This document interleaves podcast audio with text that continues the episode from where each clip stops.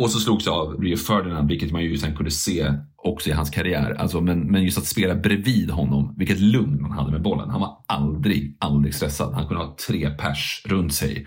Och det var som att han, ja, men, så här som vissa spelare på något sätt typ alltid har. Alltså, att de har tid.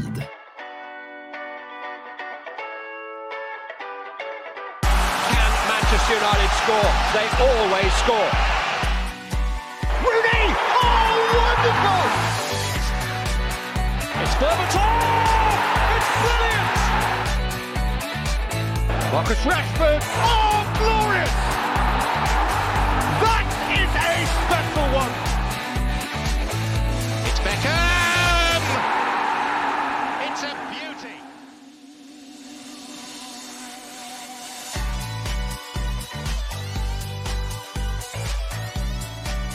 Känn er sådär asvarmt välkomna till ett nytt avsnitt av United-podden. Podcasten som du inte visste att du längtade efter. United-podden görs i ett stolt samarbete med både den officiella supportklubben MUS och United-redaktionen på Svenska Fans. Gustav Kulle, du är med oss ännu en gång, men även i detta avsnitt tvingas du stå i skuggan. Ja, som jag är. Det är kul att vara med, men jag börjar bli lite trött på just den här rollen i skuggan. Hoppas jag får träda fram i ljuset någon dag här. Men idag är jag extra taggad. Vi har ju en av mina barndomshjältar med här idag. Så det känns otroligt spännande. Ja, som du säger, denna vecka har vi den stora äran att presentera en ny gäst till podden. Vi hintade lite i vårt förra avsnitt och nu kan vi äntligen välkomna en riktig smällkaramell i Viasats Premier League-programledare Rickard Henriksson. Varmt välkommen till United-podden, Rickard.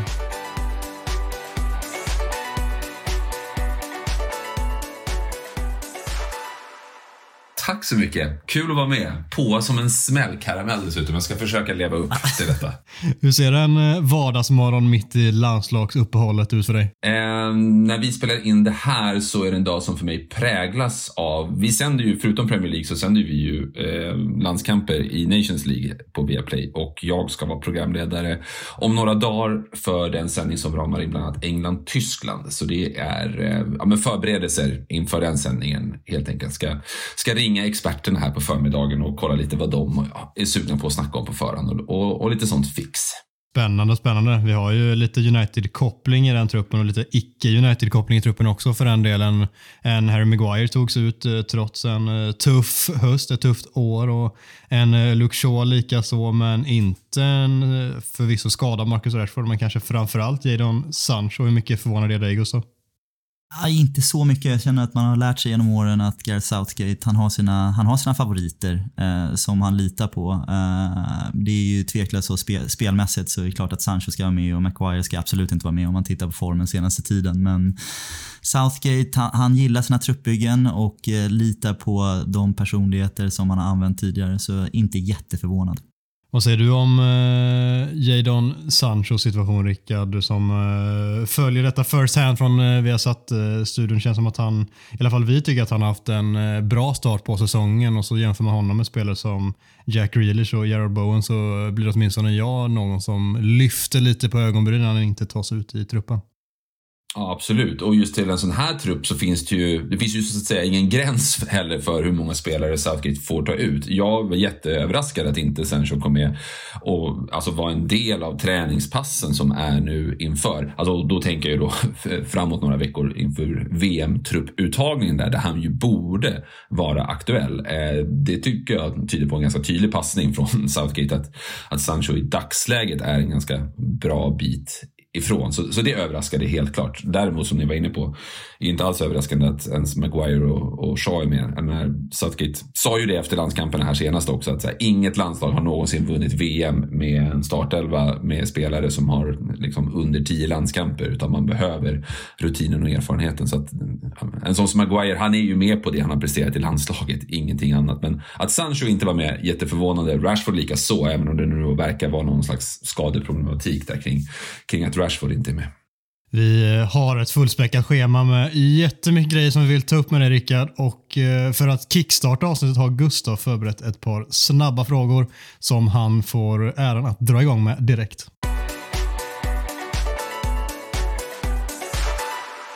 Ja, jag tänkte det. Vi har lite inspirerat av poddkollegan Olof Lund här, men lite sån här, tror du på något? Vad tjänar du? Men vi kör lite, lite mjukare fråga här för att värma upp det lite. Alltså. Så fråga 1 då. Har du någon favoritarena i världen som spelare, tänker jag att vi börjar?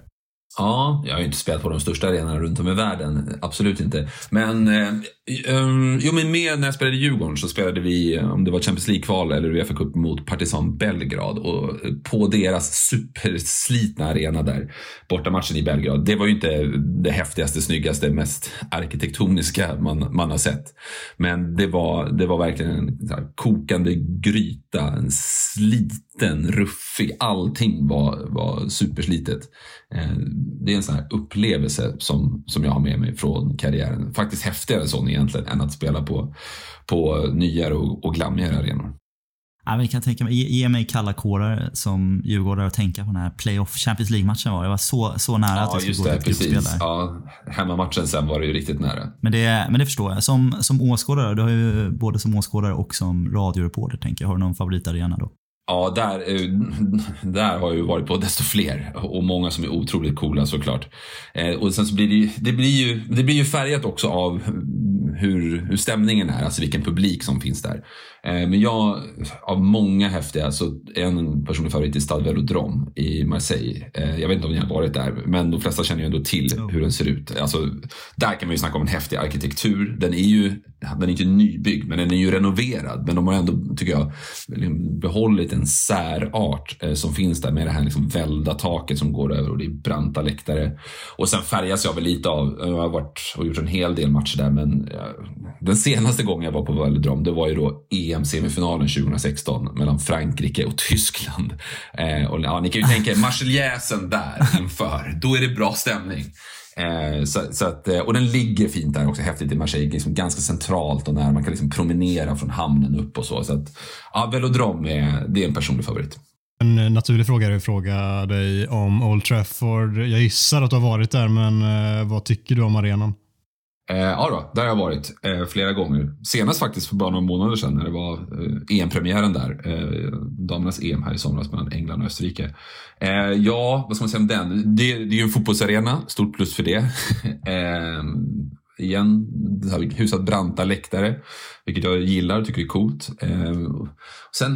Sen är ju Old Trafford, det är nästan så här svårt att förhålla sig till. Det är ungefär som, ja, men för mig Old Trafford och San Siro, sådana här arenor som de har funnits med hela ens uppväxt. Jag skulle bli knäckt om Manchester United bytte hemmaarena eller byggde om Old Trafford allt för mycket. Eller det som är på gång nu då i Italien, Milan och Inter, för att ja, det ska vara där och det ska se ut på det sättet.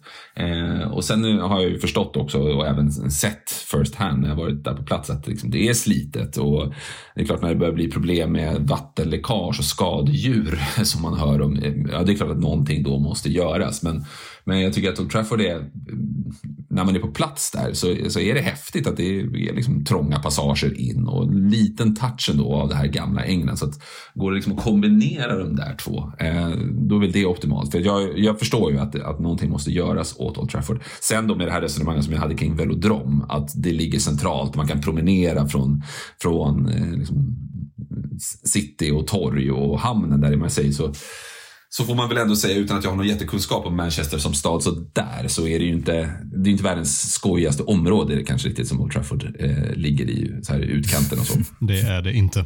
Nej, får man säga. Bra. Här, vem är din bästa fotbollsspelarkompis? Som jag har spelat med då, antar jag att ni menar. Ja, precis. Egentligen den enda som jag hänger med av de som jag har spelat med idag, även om man kan vara bra kompis och så här, men så då får det bli Kim Källström. Har ni jobbat ihop efter också? Han är ju också inne på journalistik. Ja, just det. Nej, det har vi faktiskt inte gjort. Vi är lika gamla, jag och Kim Källström, så vi har spelat i pojk- och juniorlandslag tillsammans först. Det var när vi lärde känna varandra, och sen var ju vi båda i Djurgården där i början av våra karriärer. Och sen så har vi, efter att han har flyttat hem då till Sverige igen, börjat hänga desto mer, och dessutom då så här, familjer och barn har börjat gilla varandra också. Så att en naturlig vänskap på det sättet. Ja, men det förstår jag. Den här då, tidernas mest underskattade fotbollsspelare. som folk har glömt då, gissar jag. Ja, eller inte får den cred som han eller hon kanske borde ha. Jag blir lätt att man tänker då så här, tidens tand, att den här spelaren, ja, kidsen vet inte hur bra hen var. Och då är det väl läge att det är klart, de får väl cred sådär. Okej, men då kanske jag skulle säga så här, för det där, sånt där smärtar mig när folk som har varit bra fotbollsspelare, som kanske sen på ett personligt plan tappar det lite, att det är lätt att glömma hur bra de var. Gascoigne är ju ett sånt typexempel. Alltså så här. Och måste jag faktiskt säga, eftersom jag har tittat på en hel del liksom, gamla matcher. Jag gjorde en podcast tidigare, matchen, och då hade den här personen ett avsnitt. Så jag såg liksom en hel del gamla matcher. Och det är Glenn Hysén. Alltså Glenn Hysén är väldigt många saker idag. Och hur ska man nu säga? Det är väl på gränsen liksom, till att han är lite...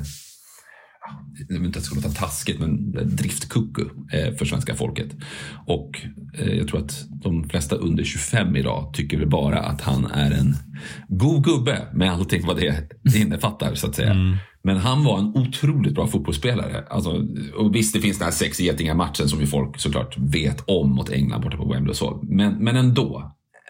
Det är så mycket annat nu som folk direkt tänker kring honom som fotbollsspelare. Så att, eller som person. Att man nog har glömt vilken väldigt bra fotbollsspelare var. Så att, ja, jag önskar att sådana som Gascoigne och Hussein, de har större problem, eller definitivt Gascoigne i sina liv kanske, än att deras legacy är sådär. Ja. Men jag tar dem då. De var ju inte underskattade. Gascoigne var definitivt inte underskattade under tiden han lirade. Men om ni förstår vad jag menar, så här, eftermällesmässigt. Nej, men jag har full respekt för det. Jag var på en föreläsning här i London faktiskt med Paul Gascoigne och Vinnie Jones för, var det en månad sedan ungefär. Det är en av mina absoluta barndomsidoler, Paul Gascoigne som fotbollsspelare, så jag gillar att du tar upp det. Jag kan konstatera att som föreläsare så man får inte med sig så mycket matnyttiga livstips där av Gascoigne, så man har inte missat något om man inte har sett det. Nej, det finns ju det här lite tragiska, det kan det svenska exemplet också som jag vinner på, att liksom de får så mycket uppmärksamhet för en slags roll som folk förväntar sig och tycker att de ska vara, så att det nästan inte blir genuin på det sättet, utan att de går in i roll liksom, för att ha märkt att det är det som... Jag kan ju tänka mig vilka stories det är som funkar för Gascoigne när han har sina... Ja, det blir ju lite en parodi på sig själv. Precis, så det blir liksom mediaklimatet här borta också är gynnsamt för det. Inte lika hårt och tryckt som det är i USA, men här i England så är det fortfarande ganska tufft mediaklimat. Så men det är bra. Okej, lite snabba frågor då kör vi, så du får välja ett av två alternativ här. Som jobb, sportchef i Allsvenskan eller med i landslagets tränarstab? När du sa sportchef i Allsvenskan så tänkte jag, vad som än kommer här efteråt, säg ett skitjobb. Jag vet inte vad. Skura toaletterna på Old Trafford efter match mot Liverpool. Så hade jag tagit det. Sportchef i Allsvenskan verkar otroligt stressigt och otacksam. Jag tar en roll i Jannestab, eller vem det nu är, Gerhardsson. Ja, det är bra. Men din bästa fotbollsspelarkompis, han vill väl bli sportchef, tänker jag. Han har väl varit och pluggat den. Ja, just det. Han har en UEFA-examen där, men han siktar väl lite på utlandet också. Eller så är han helt enkelt bara mer luthersk i sin inställning än jag.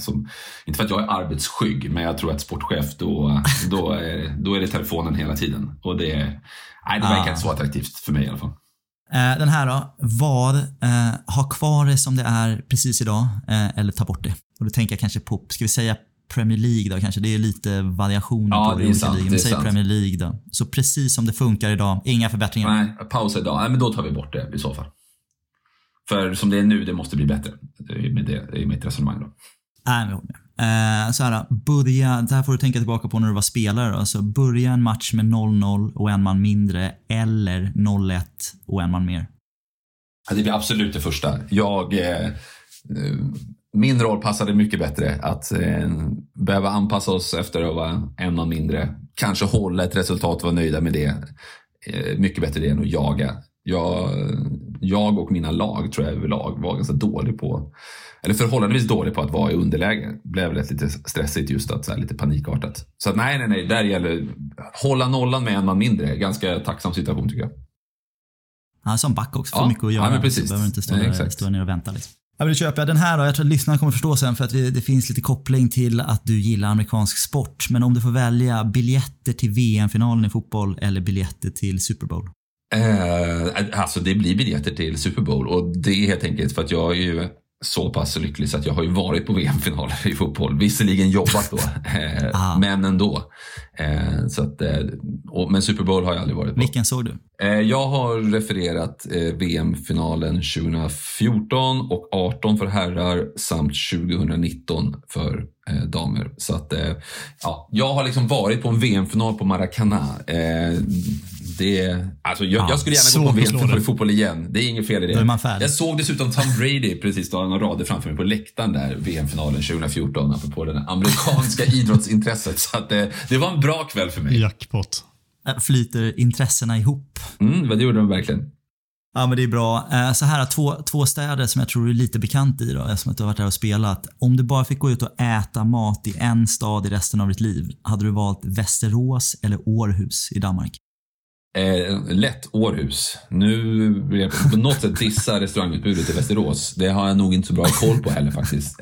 Men Århus, okej, resten av livet är ganska långt. Men Århus är en schysst stad, inklusive restauranger. Det finns många jättebra restauranger i Århus. Jag kan, en weekend i Århus, när det är hyfsat schysst väder också, då kan du äta bland annat jättebra. Nere vid ån där nere finns det, men du vet, det är dansk kvalitet rakt igenom. Så ett Århus lätt.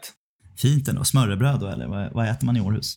Ja, det finns ju det med, men det är ju liksom, men i Danmark snackar vi, det är ju lite, alltså Århus är ju, det är så här näst största staden efter Köpenhamn. Så på vissa sätt vad gäller liksom design eller mat, alltså så här liksom, häftiga restauranger och så är det lite Köpenhamn light på så sätt. Så att du kan nog hitta. Det är 15 år sedan jag bodde och var i Århus, men jag säger nog att du kan hitta en hel del där. Ja, men det är bra, det är bra. Vi kommer nog mer in på din Århus-tid sen lite senare. Men här har lite snabba frågor för referens för lyssnare. Två tränare här som du har haft. Om du får välja Zoran Lukic eller Kim Bergstrand som tränare? Kim Bergstrand. Zoran Lukic eller Kim Bergstrand, 2 veckor bilsemester genom Europa? Båda hade varit intressant, men det får bli Kim Bergstrand där också. Zoran Lukic eller Kim Bergstrand, du behöver låna 100 000 kronor i några månader. Vem ringer du? Om jag ska läsa av ekonomiska situationen också för båda två. Djurgården nu i Europaspel och så. Det borde finnas någon klausul i kontraktet där för Bergstrand om som stipulerar någon bonus. Så det får också bli Bergstrand. En grand slam för Kim Bergstrand här i det snabba frågan. Rickard, det krävs ju en förklaring här kring varför du väljer honom som tränare. Jag tyckte att han var väldigt bra tränare. Jag hade ju honom i Brommapojkarna mina sista år där. Jag hatar uttrycket så här, modernt ledarskap på så vis, väldigt inkluderande kring spelare och lag liksom, och en väldigt lyssnande tränarstil, vettig även när det gäller inte fotboll, alltså du kan prata om andra saker också, alltså det här av och på det viset. Sen såklart, Kim Bergstrand hade redan då, han hade en svaghet, och det var trubbigheten utåt i intervjuer, kanske framförallt liksom kring matcher, alltså efteråt. Och jag är inte dum att jag fattar och hör ju också folk som inte känner honom som tycker att han verkar märklig, och det kan jag tänka mig att om man går på mediebilden som ju oftast är just där kring matcher, att inte han framstår som supersympatisk, men det är liksom, det blir en del av hans personlighet också, att ha lite den här trubbigheten utåt. Känner man honom som jag gör, då blir det, sen tycker jag inte att man ska vara otrevlig mot folk, men då kan det nästan bli lite charmigt att han är på det viset.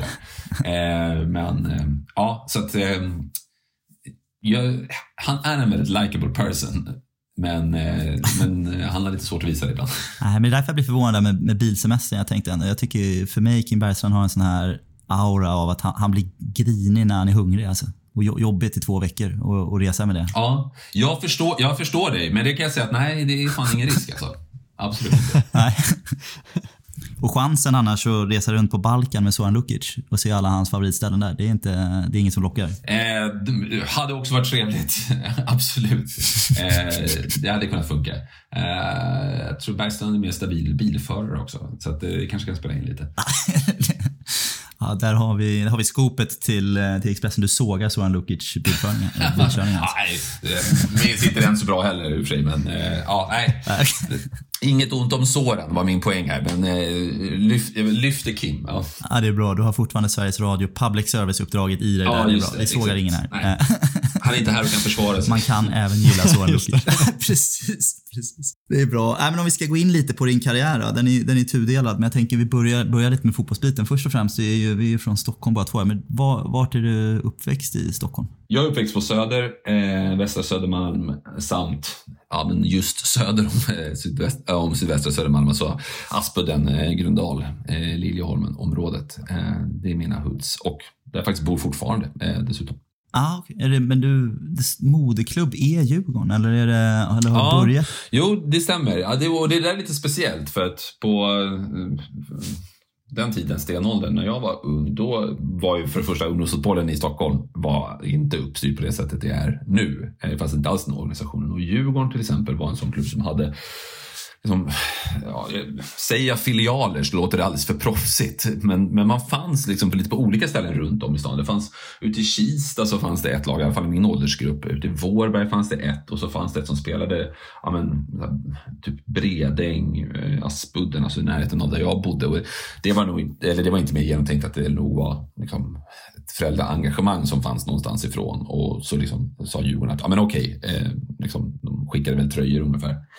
Och så lirade man, och sen så först i liksom 10-11 års ålder, men då flyttades hela verksamheten, då slogs lagen ihop, och så spelade man då Östermalmgärdet, Hjorthagens idrottsplats i Stockholm, liksom, som är fortfarande då Djurgårdens bas. Så att, det låter liksom konstigt att jag började som 5- eller 6-åring i Djurgården när jag är uppväxt någon helt annanstans i stan, men det var liksom ett av de närmaste lagen för mig att spela i, det var så det såg ut då. Men var det självklart att det blev fotboll, eller fanns det andra sporter du höll på med också i dina tidiga år? Inte på det sättet som med fotboll. Jag liksom kommer inte ens ihåg när jag blev helt såld på fotboll. Så tidigt var det. Jag minns att jag längtade efter att äntligen så skulle man liksom kunna gå med och spela organiserad fotboll i ett lag då, sådär. Jag minns verkligen min allra första träning och hur mycket som jag liksom såg fram emot den och sådär. Så att man kan definitivt säga att fotbollen var självklar från början, och sen liksom hela vägen så här, höll på att testa de andra sporter så, men man aldrig krockade det någon gång, så var det aldrig någon snack om att liksom, det var fotbollen som var nummer ett för mig liksom. Och vad kommer det därifrån? Har du äldre syskon som är involverade i fotbollen, eller familj, eller vad? Nej, min pappa är väldigt intresserad, liksom titta på fotboll, så det är ju säkert där jag har börjat titta och så, men inte att jag har hakat på någon träning eller sett någonstans där, utan på så sätt. Jag minns ju inte, men pappa liksom gick mycket på fotboll. Han är ju djurgårdare också, så han liksom gick även live och kollade på Djurgården. Och så då har jag hakat på innan jag kommer ihåg det, så att säga. Och sen så hade vi lite flyt också, för att så här, när man är 5-6, det är då man kanske verkligen börjar uppa intresset. Och det var då 1988, och då hade just Djurgården, som jag då hade spelat för, då var Djurgården nykomling i Allsvenskan och gjorde en jättebra säsong och blev tvåa liksom det året i Allsvenskan, eller spelade ju SM-final som det var på den tiden mot Malmö. Det var otroligt tacksamt att ha ett begynnande fotbollsintresse, och så då råkar ens favoritlag spela jättebra den säsongen, så att det blev en bra effekt av det där. Ja, det är fint, och det är väl en av de få faktiskt, det är United-podden här, de två länkarna vi har, det är väl att Teddy Sheringham är i Djurgården i den vevan där någonstans, jag tror att det kanske är året efter, så det är väl en av de få länkar vi har mellan United och Djurgården. Jag tror att 85 eller 86 som Sheringham är i Djurgården, det är lite tidigare, innan min, så att säga, min tid att komma ihåg. Slår in någon straff i någon kvalmatch för att ta Djurgården upp i Allsvenskan, tror jag. Straffkval mot Gais 1985 vet jag att det var faktiskt. Du synar och höjer. Ja, men du är på där, så det är bra. Så här då, jag vet att du var ju lite i både stadslag och pojklandslag och så här, men när kände du att det fanns goda möjligheter att bli fotbollsproffs eller leva på det här? Om man ska vara ärlig, typ när jag skrev på avlagskontrakt med Djurgården. För visst, jag var ju liksom, som du sa, stadslag, landslag. Det är klart man fattar att man är hyfsat bra, men jag var ganska inställd på länge liksom att jag så här skulle försöka utnyttja från någon sån här scholarship och åka till college och plugga alltså i USA då, och vara bra på fotboll. Alltså även när jag var liksom pojklandslag. Det var också någon som planterade då någon gång att så här, men har du pojklandskamper, har du ungdomslandskamper, då är det a given att du får ett scholarship liksom. Då är det lugnt. Så det var liksom jag helt fullt inställd på. Sen går det så himla, i den här åldern så kan det ju gå så himla snabbt liksom, att ja, helt plötsligt då var jag 16 och kom upp i, jag gick ettan i gymnasiet, då kom jag upp i A-lagstruppen liksom, och fick A-lagskontrakt, och då släppte man ju såklart, ja, men plötsligt släppte man ju den här tanken då på college, för då hade man ju ett, ja, vad det nu kan ha varit, 4-årskontrakt av att du lirar här och ska lira allsvenskan. Och jag var väl precis då i skarven, alltså så här, i en generation som jag kunde ju ändå då leva på fotbollen. Jag behövde inte tänka, jag måste skaffa mig ett annat jobb också för att få det här att gå ihop. Sen blev man ju inte set for life eller rik på det sättet, och lönerna i allsvenskan har ju självklart gått upp sen jag debuterade. Men det var ändå, hade det bara varit några år tidigare så hade man ju, som om man kom upp som junior och fick ett A-lagskontrakt, så var ju det på sin höjd några tusen. Du var ju givetvis tvungen att arbeta vid sidan om. Det behövde ju inte jag på det sättet. Så att då tänkte man väl att liksom, här finns en chans. Och sen var jag ju faktiskt också, ja, men i den vevan där när jag slog igenom på A-lagsnivå i Sverige, så var jag ju provspelade och fick faktiskt erbjudande om kontrakt i både West Ham och Tottenham. Att liksom gå med, ja, men få någon slags lärlingskontrakt där. Och det var ju ändå så här pengar på det sättet, men tackade nej då, för att ja, jag tänkte att det nog var större chanser för mig att lyckas än om jag stannade kvar i Sverige. Så att där fanns ju en, då landade du i en att så här, okej, här finns ändå en karriär att göra liksom på det sättet. Men det var inte som jag kan tänka mig att det är för många idag. Samhället och fotbollen ser ju helt annorlunda ut, att man nästan när man är, och det tror jag inte är helt sunt i många fall, att man när man är 10-11 liksom ser att oj, ja, men här finns möjligheter att liksom verkligen göra karriär. Det var ju på ett annat sätt när jag var ung. Nej, men det förstår jag. Men berätta, det är nyheter för mig faktiskt, med att du har varit i England och provspelat hos West Ham och Tottenham. Hur långa var de sessionerna? Och var det några spelare i den tiden som blev något sedan, som du spelade med, som var i Premier League? Ja, absolut. West Ham hade ju en kanon. Dels hade de ett bra lag, men de hade också en Englands bästa akademi då. Alltså det var hösten 99, då var ju egna produkter i det här West Ham var ju spelare som då Rio Ferdinand, Joe Cole, Frank Lampard, Michael Carrick, Jermaine Defoe var där. Så det är ju verkligen spelare som har...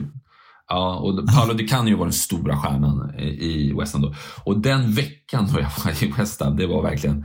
Alltså jag hade sån flyt. Alltså jag var ju i form och en liksom talangfull spelare, men ibland har man ju bara tur. Och alltså jag lyckades så himla bra på första träningen och även andra träningen, minns jag. De hade ju ändå tagit dit mig för att de hade liksom scoutat och sett. Så det var ju inte att jag bara dök upp och inte var någon. Tränade liksom med B-lagstruppen, så här, ja, de typ bästa juniorerna, B-laget, 2 första dagarna. Det gick bra. Och sen fick jag spela en B-lagsmatch på onsdagen på Leighton Orients hemmaplan, vad heter Brisbane Road, mot Coventry. Och det var en sån match. Alltså, du vet, jag var nog lite out of my depth, men allt gick hem. Alltså, du vet, hamnade på efterkälken så glidtacklade jag, och glidtacklingen blev perfekt. Det hade kunnat bli straff, liksom, du vet, den... Skulle jag så här, sparka bort bollen i panik, så blev det en perfekt crossboll över till andra kanten. Jag kommer verkligen ihåg hur jag kände att så här, jag lyckas med allt här. Och efter den matchen, då, ja, men West Ham var ju så att säga intresserade innan, men då var det verkligen så här, okej, vi vill erbjuda dig kontrakt. Och då hade även Spurs hade varit liksom, de var tittade på den matchen också, som jag antar att det görs liksom, att man var tittar runt, och de blev också intresserade liksom, och så vidare.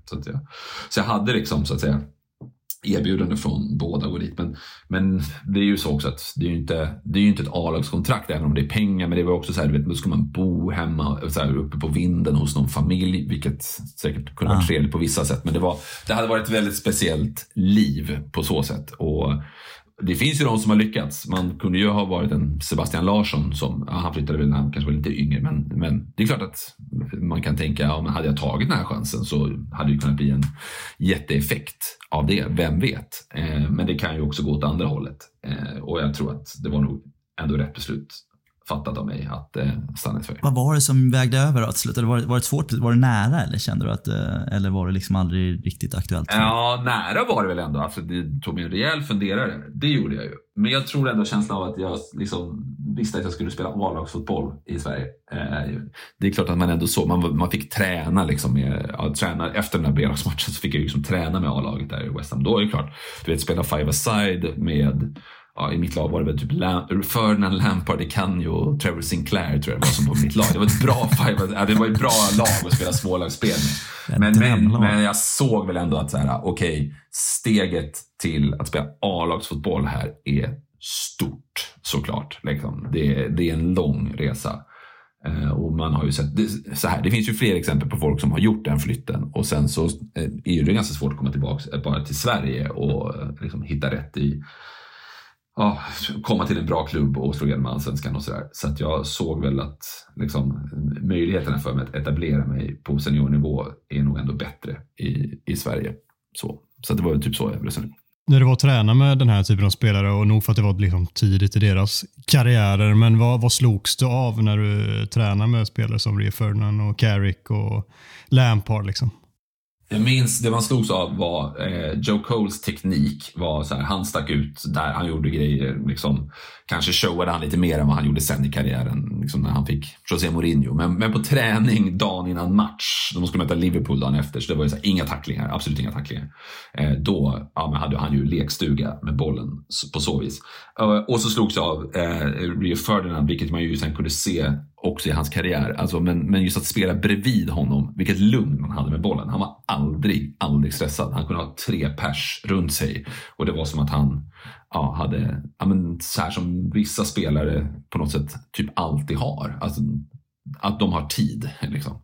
Och det var verkligen grejen med Rio Ferdinand, spelade sig ur allt och så där. Det är de två från de här träningarna som jag verkligen minns, som att då hade jag aldrig sett det.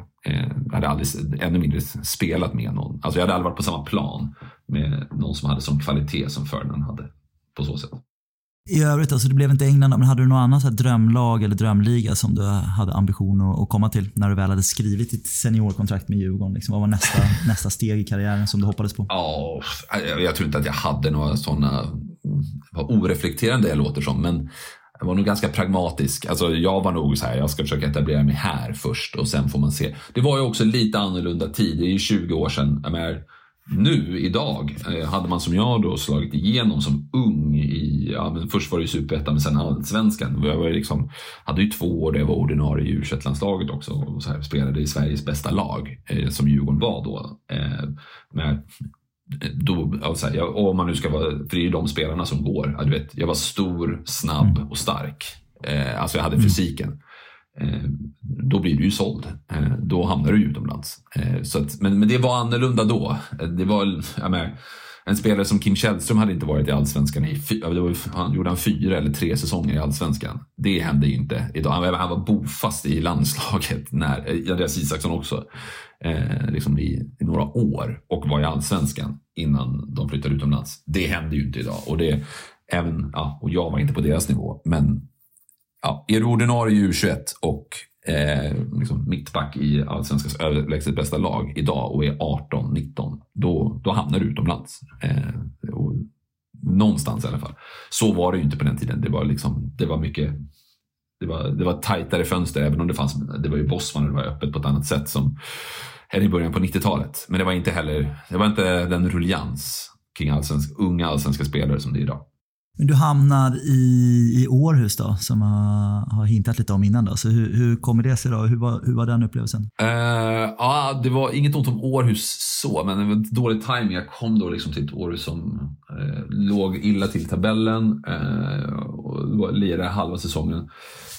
Började väldigt bra. Och sen så hade jag och laget några dåliga matcher. Och dessutom så här, hatar nästan att säga det, för att det är så här klassiker fotbollsspelare. Och sen blev jag skadad. Man har aldrig läst ett offside-reportage om en fotbollsspelare som har haft lite tungt, som inte säger, sen blev jag skadad och tränaren var det någon annan liksom så här. Så jag är nästan allergisk mot att höra mig själv säga det, så jag säger istället att jag var för dålig. Det liksom låter bättre. Jag hatar det där liksom, att det aldrig finns någon som bara, hade jag presterat bättre så hade jag fått spela. utan det är alltid tränarbyte eller att man råkade bli skadad som gjorde att man tappade sin plats. Nej, men det var liksom, det var ett storlag som AGF ändå är på det viset, som åkte ur. Det är som om Malmö FF, ja, inte Malmö FF idag, men Malmö FF när man åkte ur allsvenskan, typ sådär. Åkte ur liksom. Eller IFK Göteborg skulle nog vara en bra liknelse sådär. Ett storlag som inte ska åka ur åker ur, och vi hade en jättestor trupp och det var inte så, det var liksom många spelare som tyckte att de hade blivit ditvärvade för att lira, fick inte göra det, så mycket missnöje och så att det var liksom det var synd att det inte blev en bättre session, och medier som var då i klubben, så kanske inte heller fanns tid riktigt att så här, få folk att känna sig riktigt liksom hemmastadda och sådär, så att jag trivdes liksom socialt inte så jättebra heller, och det var liksom inte klubben eller den fina restaurangstaden Århus fel, utan ja, det var inte matscenens fel. Nej, det var det inte. Det var liksom lite dålig timing på alla sätt i den flytten, så det blev inte så lyckat. Hur hamnade du i Århus då? Fanns det andra alternativ? Ja, det var lite från Norge hade jag, för då hade jag varit också i BP. Jag gick ut därifrån till Djurgården, från Djurgården till BP. Och då hade det gått bra liksom. Då var jag ändå kanske en av de bästa spelarna i Superettan, får man väl ändå säga liksom. Så då hade jag lite anbud från, ja, det var några svenska lag också så här, som, ja, men lite så, jag hade lite att välja på. Och då tyckte jag att Århus verkade spännande då. Just det, jag visste att de låg illa till tabellen, men det var ett bra kontrakt, och hade vi hängt kvar så hade jag fått ett ännu bättre, alltså då hade vi klausul åt båda hållen att man kunde bryta det, men också att om vi stannade kvar så kunde jag fortsätta där och då få ännu bättre kontrakt liksom. Och den danska ligan är och var ju väldigt, väldigt bra liksom. Så att jag tyckte att det var det bästa alternativet. Sen så kör du en till kort session i Västerås den här gången, innan du tar dig tillbaka till Stockholm igen. Är du hemma trygg i Stockholm? Är det det handlar om, att du trivs bäst i Stockholm? Ja, det låter så himla inskränkt bara. Så att, ja, jag trivs bäst i Stockholm. Det gör jag ju. Det är ju min hemstad liksom. Där jag har kompisar och numera familj och sådär. Alltså, jag och min fru pratar ofta om att det vore kul att bo utomlands någon gång och sådär. Så att... Ja, jag vill inte låta som någon, jag vet ju det brittiska uttrycket Little Englander, sådär, som bara trivs på mannens gata. Så är det inte. Men jag gillar Stockholm, absolut. Ja, men det förstår jag. Så Västerås var ju där ett halvår typ, eller? Ja, det var egentligen en lösning bara för att BP hade inte råd att lösa mig det under hösten, utan så då hade jag ett korttidskontrakt där med Västerås egentligen, med vetskapen om att jag sen då skulle till BP efter det. Så att säga. Och sen så är du då, alltså du är då 27 år och skadefri då, när du lägger skorna på hyllan för en journalistisk bana som vi ska gå in på snabbt här. Det är ganska ovanligt. Ja. Jag tänker lite så här, har du, säg efterhand, du hade kunnat spela än idag nästan, tänker jag. Har du ångrat det eller? Inte ångrat mig. Eller har du någonsin ångrat det? Jag har inte ångrat mig, men jag har tänkt många gånger att så här, och särskilt såklart ganska tajt på att man hade lagt av att liksom, ja, vad kul det ser ut, och men det är klart att det finns saker man kan verkligen så här sakna, den klassiska klyschan liksom, så här, känslan av när man har vunnit en match efteråt och allt sånt där. Men samtidigt så var det någonting väldigt bra i att det finns någonting bra i att sluta när det är som roligast, och det var det verkligen också. Jag har bara liksom positiva minnen, och när jag tänker tillbaka på min karriär och på de sista åren där, så är det väldigt mycket, eller det är egentligen uteslutande med glädje. Så det känns bra på så sätt att ha gått iväg från det medan det fortfarande var väldigt kul. Och man ska också vara så pass jordnära som fotbollsspelare, om man är eller var på den nivå som jag var på, att det kan gå ganska snabbt från att man är i ett lag med en tränare, i en stad, i ett sammanhang som man tycker är jättekul och bra, till att man inte har så mycket att välja på, och det där kan ändras ganska så snabbt egentligen. Och är du på Premier League-nivå, är du Victor Nilsson Lindelöf, så ja, kanske inte just nu är, i alla fall vad gäller spel, det spelmässiga är på topp i Manchester United, men då har du ganska många attraktiva alternativ att välja därifrån. Så såg det ju inte såklart ut för mig som 27-årig helt okej allsvensk mittback. Så att man ska vara medveten om att man kan kanske se framför sig att det här hade kunnat hända, och drömma och liksom tänka positivt. Man ska också vara ganska medveten om att för en sån som mig kan det också gå väldigt snabbt åt andra hållet, och då kanske de 5-6 sista åren av karriären bara, inte alls är så himla kul, så som jag tänker tillbaka på mitt avslut. Förstår jag. Men blir det jobbigt att se en gammal både, som faktiskt spelat både i Västerås och Djurgården som dig då, när man ser Marcus Danielsson? Han hade inte riktigt heller slagit igenom helt när han var typ 27 år, alltså när du slutade, och sen blev det både landslag och utlandssejour och superhet liksom. Har man en liten sån här that could have been me? Nej, faktiskt inte. Igen, just för att jag vet att det liksom är så himla mycket, men så himla mycket tillfälligheter och så. Då är det nog mer så här, och det är inte på något bitter sätt, men då kan man vara mer it could have been me, ja, men när det blir de här exemplen idag som jag var inne på då, alltså spelare som alltså knappt etablerar sig i allsvenskan, men sen som ja, flyttar till kanske något riktigt attraktivt fotbollsland eller ja, någon riktigt bra klubb eller vad man nu kan hitta liksom så där. Det kan ju känna att så här, oh, det där hade gärna fått hända för mig liksom. Robin Jansson, om folk minns honom ens. Gör han 1 år i AIK och sen nu har han väl varit 4-5 år i så här Orlando City i MLS. Ja, absolut. Det hade jag tänkt mig. Och det är typ motsvarande nivå så här, som jag var på. Så där. Men det är ju inte med bitterhet. Och det kan man också föra in till det här. Alltså, jag är ju nu en ålder då där de flesta som jag har spelat med alltså som var kring min år, lika som jag, de har ju börjat lägga av och det är jättemånga som de har lagt av, och det är jättemånga som liksom famlar lite vad de ska göra. Vissa kan till och med ha problem med ekonomin för man har vant sig vid liksom en livsstil som är att man, om man tänker i en svensk kontext, så alltså tjänar bra, men man har inte kunnat lägga undan så mycket så att du är set for life. Och sen så finns det de som är set for life ekonomiskt, men som fortfarande famlar lite efter någonting i tillvaron. Vad ska man göra? Vad ska man hitta på? Som vi har pratat om här, jag har ju ett jobb i alla fall som jag trivs väldigt bra med. Nej, men sådär, alltså jag har en väldigt bra tillvaro och då blir det också min, och det har jag haft sen jag la av liksom, roliga entusiasmerande jobb och då tror jag att det blir mindre, när man är mitt uppe i det då blir det mindre att man kanske går och grubblar över någonting som antingen var eller kunde ha varit. Dels är att du var ändå 27 år och vilket i mångt och mycket kanske är en spelares prime. Och sen så väljer du att göra det för en journalistisk bana också. Vad grundade sig liksom det beslutet i? Vad kom det intresset ifrån också till att börja med? Jag har varit intresserad av journalistik också sedan alltid, så jag inte ens riktigt kan minnas när det började.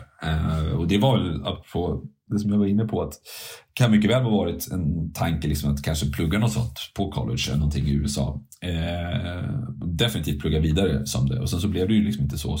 Men då fick jag en fot in. Det var redan faktiskt på Djurgårdstiden där jag liksom fick praktisera på Sveriges Radio, för jag pratade med den som var då personalansvarig i Djurgården om att efter att jag hade slutat gymnasiet så att jag tyckte att det var lite segt att inte ha någonting vid sidan om alls. Liksom, kunde inte vara kul att praktisera någonstans. Så frågade man vad blir du intresserad av? Ja, men journalistik tycker jag är kul. Och sen så av någon vecka senare så bara, men Sveriges Radio har någon sån här, det var fanns någon kontakt där, så här, du kan gå på praktik där. Och då fick jag ju kontakt med Radiosporten då liksom, så hade vi sån här kontakten igenom. Och sen var det ju faktiskt så att jag under de sista åren av min karriär när jag spelade i BP liksom jobbade för Radiosporten parallellt. Bland annat då så var jag som liksom en expertkommentator, det var ju såklart helt öppet att så här, spelare i allsvenskan. Men kunde ge liksom spelarperspektivet, skrev en liksom, låter ju väldigt gammalt nu, men skrev en blogg på deras hemsida och så vidare. Och så startade jag och nu heter han ju Peter Barling som var på Discovery, då var han på Radiosporten och hette Johansson, så startade vi ju januari 2008 så startade vi en podcast om fotboll. Då var vi väldigt tidiga på det. Då fick man ju liksom ladda ner det till sin dator och sen därifrån till sin iPod. Jag fick förklara för folk ens hur det var möjligt att lyssna på det här. Så där var liksom min fot in. Liksom, så jag hade ju de här parallella spåren. Och sen så dessutom så jobbade jag för... Alltså när jag var på Radiosporten så frågade Kanal Plus om jag ville sitta i deras fotbollsstudio när det fanns tid på söndagar. Då sände ju Kanal Plus allsvenskan. Det var liksom lite det som var tanken också då, att jag skulle vara...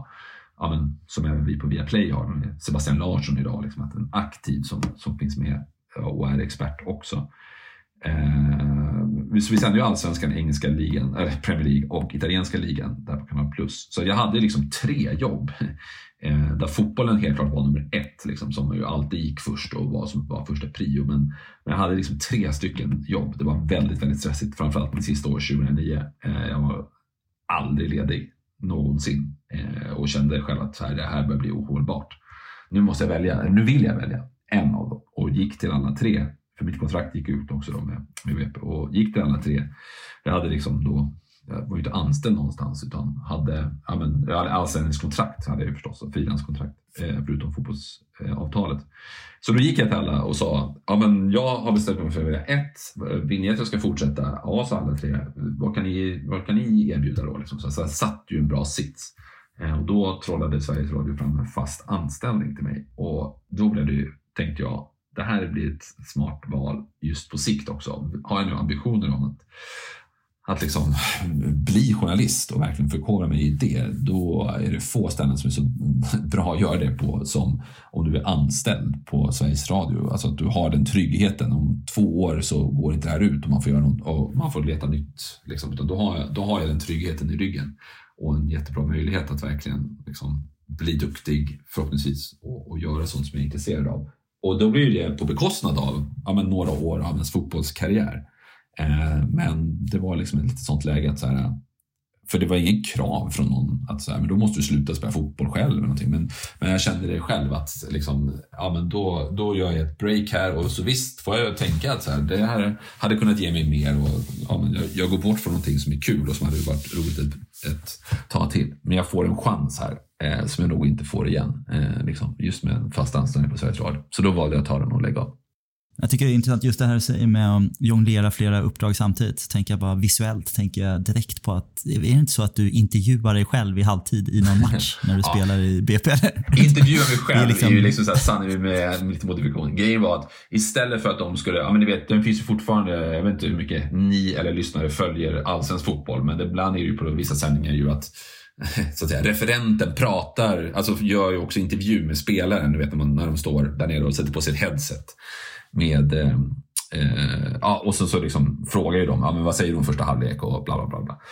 Greppet där var ju att jag då istället för att någon skulle ställa frågor till mig skulle ställa mig vid den där vepan och ta en mikrofon själv och liksom prata in, men så här tänker jag om första halvlek så det var ju mer så att jag behövde inte ha någon som frågade mig vad säger de första halvlek, utan att jag skulle då på mig själv som det heter på TV och radiospråk. Liksom. Så det var mer så. Det är ett kul grepp. Det känns som att det liksom inte riktigt, det har inte riktigt levt vidare sen efter. Men nej, och det är väl svårt. Det var ju vissa som var också såhär, men var inte nervös och var det inte så att du sprang runt och tänkte på det under matchen? Man bara, så mycket behöver jag inte tänka på om jag ska prata och säga vad jag tyckte om en halvlek sådär, men ja. Det var måste springa och löpa mer och nej, precis. Det var säkert liksom. Exakt. Men du har gjort mängder med olika typer av journalistik nu. Du har gjort skrivande journalistik, radiopodd och nu tv. Du kanske inte vågar säga någonting annat nu med tanke på ditt jobb, men vad föredrar du och varför? Jag har i mitt anställningskontrakt att jag måste svara tv. Jag är ju fortfarande väldigt färsk. Det är ju snart 2 månader som jag jobbat här på Viaplay. Jag tycker att tv är super, super kul. Det har varit roligare än vad jag trodde. Och då trodde jag givetvis, eftersom jag valde att ta det här jobbet, att tv skulle vara kul. Det är jätteroligt. Det är ju såklart, det säger sig självt, fler moment i tv än vad det är i radio. Och det är och därigenom finns det väldigt mycket möjligheter. Sen har jag, alltså jag kallar inte ens att jag har varit skrivande journalist. Jag har liksom skrivit en blogg på Sveriges Radio. Det tycker jag inte kvalificerar sig. Men däremot så har jag ju liksom, var jag ju i 14 år i ljudmediet som har gått från att vara live-radio, vilket ju var en stor del fortfarande av mitt jobb fram tills nu då våren 2022, men vad som började där då 2008 och sen så titta vad det är idag med liksom det ljudmedier som är digital lyssning och inte minst poddar då liksom. Så att jag har ju sett och identifierat mig och förkovrat mig framförallt som en liksom, radio- och ljudjournalist och tycker väl att jag blev ganska bra på det. Men det är också fram till att Viaplay kom med det här erbjudandet så har jag ganska många gånger blivit erbjuden liksom, jobb inom andra liksom, medium, alltså både tv och skrivande, men tackat nej liksom, och inte tyckte att det verkade så attraktivt. Men nu när jag fick det här från Viaplay så, ja, men så var det så spännande, så att jag kände just också att så här, ja, men jag är sugen på det här, och jag går in med stor liksom, ödmjukhet också, för att tv och radio är inte samma sak, utan se om jag kan bli bra på detta också. Har du haft någon form av liksom förebild eller någon som du har kikat extra på inom yrket genom åren eller även idag? Ja, kanske framförallt idag då, eller ja, sen man visste att man skulle göra det själv. Inte så att jag har en person så här som den ska jag vara, utan det är ju så här klassiken att man måste försöka hitta sig själv. Alltså vem är jag? Vem är TV Rickard? Och så mejsla fram det. Men det är klart att man kan ta väldigt mycket inspiration av folk. Dels det man liksom ser när man tittar på tv. Nu är det ju väldigt naturligt för mig då, med liksom Jennifer och Niklas, alltså Kurt Kassan och Gide, som är mina kollegor här på liksom fotbollssidan på Viaplay, att man jag ska inte bli Niklas, jag ska inte kopiera Jennifer, men jag kan liksom kanske ta grejer som jag ser att de gör och kan väldigt bra och tänka att okej, det där kan jag inspireras av. Och sen så en naturlig, även om jag och vi på Viaplay aktar oss ganska mycket för att säga att nu är jag det här, men om man tar Gary Lineker då i engelsk tv, så har han var ju såklart en fotbollsspelare på en helt annan nivå, men det är ju liknande, han är ju programledare, han har själv en aktiv karriär i ryggen och har ju även varit faktiskt några år i början där var han ju expert liksom. Så att vi vill ju att jag ska komma in och erbjuda någonting till våra sändningar här i Viaplay, såklart med det som jag har i ryggsäcken, det ska man ju utnyttja. Och där kan jag inspireras av att jag tycker att han är väldigt duktig på att just använda sina erfarenheter utan att det blir för mycket jag. Att inte sätta sig själv i centrum, men ändå använda sig av det där. Och när det passar, plocka fram det och så. Jag ska hitta liksom mitt sätt att vara på det. Men man kan inspireras av att han på ett väldigt ödmjukt sätt liksom är den gamla fotbollsspelaren och den som också har väldigt koll, men det blir inte att han är någon besserwisser som skriver experterna på näsan, utan i de sändningar som jag har sett i alla fall så gör han de andra, han gör experterna bättre genom att utnyttja sin erfarenhet, och det inspireras jag av och det siktar jag på att klara av också.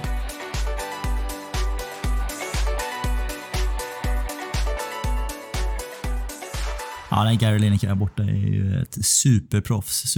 Någon annan du har nämnt i andra sammanhang är, jag vet du vurmar lite för amerikansk sport då, men Tony Romo, så gamla quarterbacken i NFL-studion. Här ska jag egentligen lite passus höra innan. Jag vet att du har ett stort intresse för både amerikansk sport och kultur. Du har nämnt NFL och baseball. Du har nämnt ett par gånger här att du eventuellt vill spela collegefotboll. Jag vet att vi båda gillar countrymusik, lyssnar på Nash FM. Vad är tjusningen här egentligen? Ja, oj vad mycket. Så om jag skulle sjunga USAs lov, jag liksom redan som ung var på semester i USA och tyckte att det var jättehäftigt och fascinerades av. Sen såklart, det måste man ju slänga in, det finns mycket som är dåligt med USA, det är lite som Premier League, det finns mycket som är väldigt härligt, det finns en hel del som är problematiskt på olika sätt också, såklart.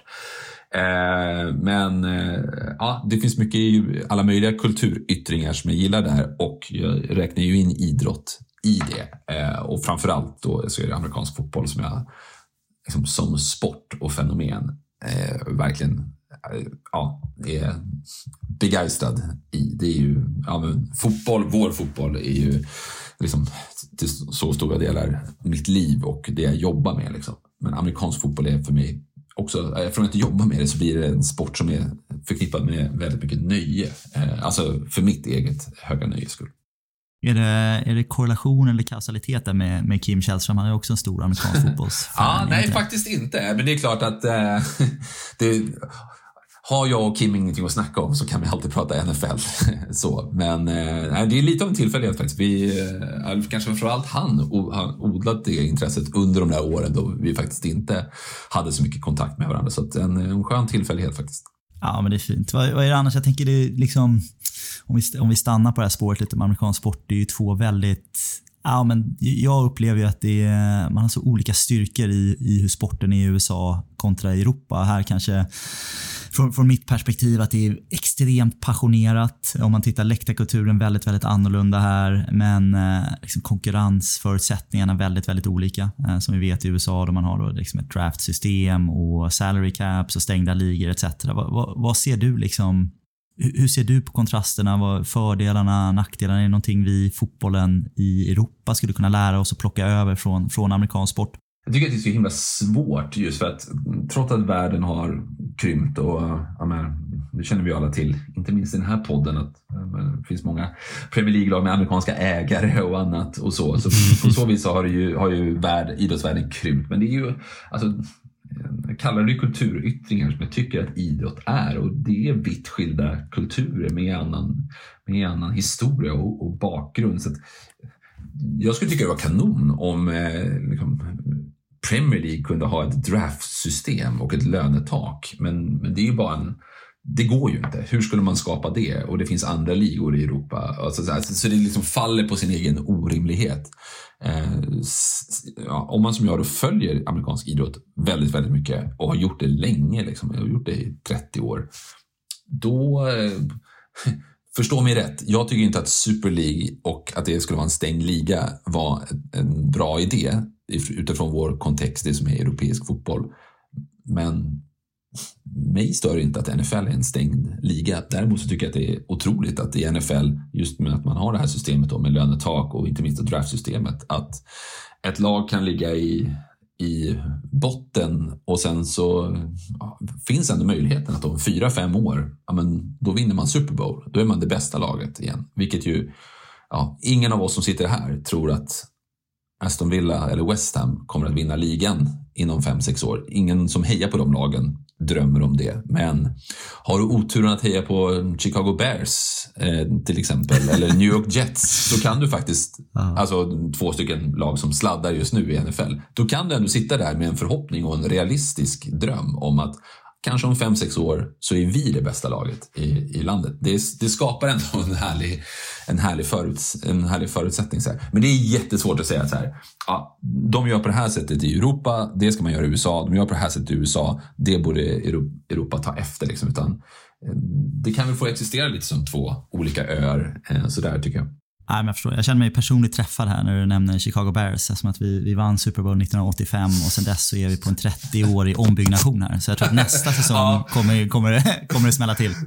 Det går ju att missköta klubbar även i NFL, men det är inte för att, att det är Saudiarabien har 100 gånger så mycket pengar som en, så att det kanske finns mindre att skylla på om man är klubbledare helt enkelt med ett sånt system. Nej, men det är väl så. Men jag vet inte, vi fortsätter in på det spåret lite, så känner jag ändå att det är, för mig ser jag det här som en av de kanske största utmaningarna för europeisk toppfotboll, just liksom de ekonomiska förutsättningarna och skillnaderna mellan klubbarna. Jag tycker att det är ett jätteproblem, och även om vi sitter här som United-fans så kanske man tycker att vi är ju på den bättre sidan av den här ekvationen, men att vi ska mäta oss mot lag som Burnley eller West Bromwich etc, där vi har liksom 30-40 gånger deras lönebudget, eller en spelare som tjänar mer än hela deras trupp. Jag tror att det är tjusningen i den här typen av resultat som vi har blivit bortskämda med här, med 9-1, 8-0 och 7-1 i liksom om vartannat. Jag tror att det där är ett jätteproblem på sikt, och att man jämnar ut förutsättningarna är en bättre väg framåt på sikt. Och jag vet att vi försöker med financial fair play, men det verkar ju mer bara ge stora traktamenten till advokater än hur det yttrar sig på plan. Men hur ser du på den biten på sikt? Liksom? Ja, men jag håller med och jag köper det, och jag tycker att man själv som... Nu är jag liksom en journalist som är på en redaktion som bevakar det hela, men jag kan ju ändå slås av just att den delen av mig som också är fotbollsälskaren, att man blir ju själv en hycklare i det. Alltså om vi håller oss till Premier League, så förlåt att jag säger det här då, men när Manchester City och Liverpool möter varandra de senaste åren, det är så bra fotboll. Man har nog aldrig sett så bra fotboll spelas, alltså rent kvalitativt, Så under de 90 minuterna, och jag menar, så där är ju livet i mångt och mycket. Alltså, då tycker jag att det ändå, för mig fortfarande går att bara njuta av det och tänka, herregud, att vi får se så här bra fotboll spelas. Men då är ju det med vetskapen just om, alltså att i Manchester Citys fall särskilt då, var pengarna kommer ifrån, men också den, alltså de här ökade klyftorna som finns. Och tar vi Premier League som helhet, så vill jag mena också att, och det där kommer ju bara eskalera, just att Premier League i sig drar ifrån de andra stora ligorna i Europa och allt mer blir en superliga. Att lag som Wolves, Forest, som ju är, ja, men de är långt efter United vad gäller spelarbudget, Burnley som ni var inne på, även om de är såklart ute nu, men alltså de klubbarna idag som är nedre halvan i Premier League, de utklassar ju även de största lagen, undantaget då liksom Bayern München, Barcelona, Real Madrid, PSG i de största ligorna ekonomiskt. Och det gör ju att de i sin tur, kolla på det transferfönster som var nu under sommaren till exempel, alltså det är otroliga spelare som kommer även till de här klubbarna, vilket ju gör att kvaliteten på Premier League som helhet höjs. En match mellan lag 14 och 16 i Premier League håller ju, alltså det är skyhög kvalitet. Det blir väldigt underhållande att titta på, och vi får se fantastiska spelarprestationer och vad det nu kan vara. Och i stunden så njuter man av det. Samtidigt som ljudet så här, ja, allt det där ju bara göds ju av ett system som är utifrån ett konkurrensperspektiv då, som vi var inne på, så är det ju väldigt skevt. Men ja, så att, visst, jag tänker på det nästan dagligen, om inte veckovis. Men ja, jag kan tänka mig att ni som United-supportrar känner samma sak. Att så här, är det sunt och är det så här vi vill ha det? Att liksom Glazers... Ja, det menar inte jag att det handlar om, eftersom det är mycket snack om just Glazers. Men att vi har en amerikansk ägare som bara kan liksom lägga in... Ja, men driva det här liksom vidare, den här miljardrullningen. Men när Antony plockas in och sätter 1-0 i debuten mot Arsenal, då ställer man sig ändå upp framför tvn som United-supporter och liksom jublar och skriker. Så att, ja, vad placerar man sig själv in i allt det här? Liksom? Det här aktualiseras väl jättemycket också i det du är inne på lite grann med Premier League håller på att bli en superliga. Vi ser att senast transfönstret att Premier League-klubbarna spenderar alltså betydligt mer än vad de andra toppligorna gör tillsammans. Det pratas ju mer och mer också om den här superligan, och du var inne på det själv. Hur reagerade du när det debaclet, som jag väljer att kalla det, dök upp här nyligen? Jag blev först förvånad att de liksom gick ut med de här planerna. Jag hade inte trott att de skulle dra det så långt till att det verkligen var en konkret plan. Liksom att, ja men kolla här, de här klubbarna går ut unisont med det hela. Nästa förvåning var att det ändå blev de samlade protester som det var, att det var så högljutt. Och då kanske inte från supporterhåll, för det hade jag förväntat mig. Och ändå den vetskapen om såklart liksom hur stark supporterrörelsen och hur liksom unifierad den kan vara. Däremot så var jag, nästa förvåning var just att, ja men vad var det? Det var ju i Storbritannien då, prins William ute och säger det här är en dålig idé. Jag kan ju tycka att det har hänt ganska mycket inom toppfotbollen, allt från fotbolls-VM i Qatar och mycket, mycket därtill, där kanske folk borde ha ställt sig upp som en hen tidigare och haft åsikter och protesterat. Så jag var överraskad att det blev så mycket omedelbara reaktioner på det. Men det som kanske faktiskt, så cynisk är jag, förvånade mig allra mest, det var att man sen backade, att klubbarna backade. Ja, jag var helt övertygad om att de hade räknat med att så här, det här kommer bli liksom ett ramaskri. Det kommer få massa skit, det kommer vara protester, kanske till och med då liksom det vi såg på Old Trafford, folk in på planen, vi får ställa in en match. Vi får räkna med det. Nu har vi fattat det här beslutet. Om 1 år har de glömt det här, eller de kommer vänja sig vid det här också. Så jag trodde att klubbarna skulle vara så kallhamrade och cyniska. Men då, uppenbarligen, som vi alla vet, så backade de. Och det var ju för väl, för jag tyckte inte att Super League var, såklart var en bra idé.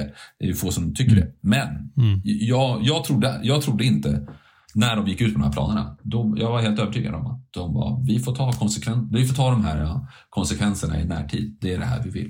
Och det har man väl förstått lite, att de här spanska lagen som ju sitter mest i knipa, alltså ekonomiskt då, som ju Atletico och Real Barcelona är ju de, apropå det här med att Premier League blir en superliga, de känner ju att de håller på att tappar. Där har man förstått i efterhand att de är lite granser på Premier League-klubbarna, att de så snabbt backade från det hela liksom. Ja, det är intressant, du nämner ju eller hintar lite in på Qatar här också. Jag tänker vi ska prata lite om det. Det här är ju någonting som ligger varmt om hjärtat. Det är ju kontroversiellt på många sätt. Jag känner för egen del har man gått och väntat här i snart 10 år på att någon ska ta ställning. Framförallt någon nation eller någon spelare eller någon ledare som säger att man kanske vill bojkotta eller ta ett liksom större ställningstagande mot det här VMet. Hur ställer du dig till det här VMet rent generellt? Ja, i korthet så jag tycker ändå att man kan, det finns så mycket här att man har fått detta VM på ett korrumperat vis, det är ju ej tu tal om det. Sen ska man ju veta att VM har ju gått i länder som Brasilien och Tyskland, det vill säga ändå demokratier som också har, där har ju bevisats efteråt att det har varit mutor och korruption inblandade i det. Men det största problemet med Qatar givetvis är ju att det är verkligen en diktatur med enorma brister vad gäller demokrati och mänskliga rättigheter.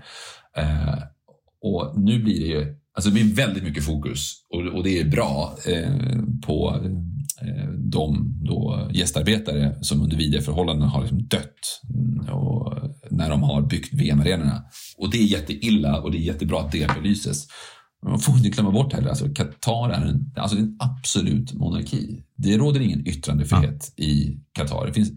Det finns så enorma brister vad gäller mänskliga rättigheter. Allt från då att det inte finns några demokratiska val, att det inte finns yttrandefrihet, förhållanden för hbtq-människor. Ja, men det går inte ens att säga att det finns rättigheter för det. Så det är så otroligt mycket här som jag känner att man, ja, men som du var inne på ett väldigt tidigt stadium hade kunnat säga att det här är orimligt. Ska vi ha ett fotbolls-VM på en sådan plats? Så att, ja, och det är inga nyheter som jag slänger fram här. Men det blir så lätt, tycker jag, nu att fokus blir på de här fruktansvärda förhållandena för gästarbetarna. Alltså det är oerhört allvarligt och det ska också finnas där. Men det finns så mycket därtill som bör och borde diskvalificera, tycker jag personligen, ett land som Qatar att arrangera fotbolls-VM. Jag tycker att man kommer undan lite när man som jag tycker det är bra att det Svenska Fotbollförbundet engagerar sig i med vad de kan göra då liksom, eller UEFA för rättigheterna för de här gästarbetarna. Men det finns så mycket därtill som inte får glömmas bort också, just vad Qatar är för land. Och nu när vi spelar in det här så är det någon vecka sedan vi har förstått att Saudiarabien då söker VM 2030. Och då är det är samma sak. Att om Saudiarabien har en garanti för att gästarbetarna kommer att behandlas väl, så tycker jag fortfarande inte att ett sånt land bör. Alltså det känns olustigt att ett sånt land arrangerar fotbolls-VM. Mm. Nej, men verkligen, och här när man ser, vad är det, Infantino, är det prinsen, saudiska prinsen som står på någon Formel 1-lopp här och äter räksmörgås här för någon månad sedan, man får ju kalla kårar för man inser vad nästa steg är här. Det är liksom, man flyttar ju bara gränsen med Qatar, och sen så är väl, jag vet inte vad Saudi, det var väl något, de ska väl slå ihop något bud, va? Är det inte så? Ja, tillsammans med Grekland och Egypten ska det gå så. Sen ska man ju veta det, och det sägs ju hela tiden också att Sverige är en jättestor liksom, affärspartner med Saudiarabien till exempel. Och när det var fnurra på tråden här för några år sedan och då skrev ju vår statschef, alltså kungen, ett personligt brev till Mohammed bin Salman för att försöka blidka då Saudiarabien att fortfarande handla med Sverige och så. Så att apropå det här att det är, och ja, kanske har någon av oss släktingar eller annat som jobbar på ett svenskt företag som hade behövt skära ner ordentligt om ordrarna i och kring och från Saudiarabien gick ner. Så att man blir så lätt själv, vare sig man vill eller inte, en bricka i ett jättestort spel eller pussel och sådär. Så att jag är också väldigt ödmjuk för att, och det tycker jag man ska vara när man diskuterar de här sakerna, att vare sig man vill eller inte, man kan indirekt själv bli en del av ett hyckleri kring så mycket liksom, som är geopolitiskt.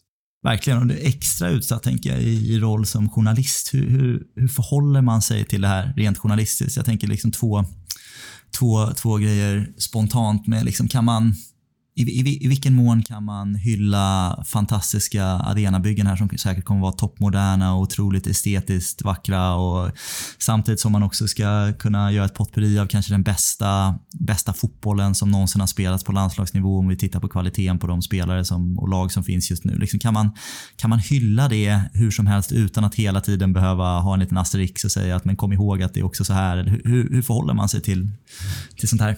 Ja, hylla arenorna, det tycker jag är svårt att göra utan att nämna det. Alltså, då får man ju verkligen säga att arkitektoniskt så är det väldigt vackert, men vi vet också att så här många har fått sätta livet till i byggandet av det under vidare omständigheter. Så den tycker jag är knepig så.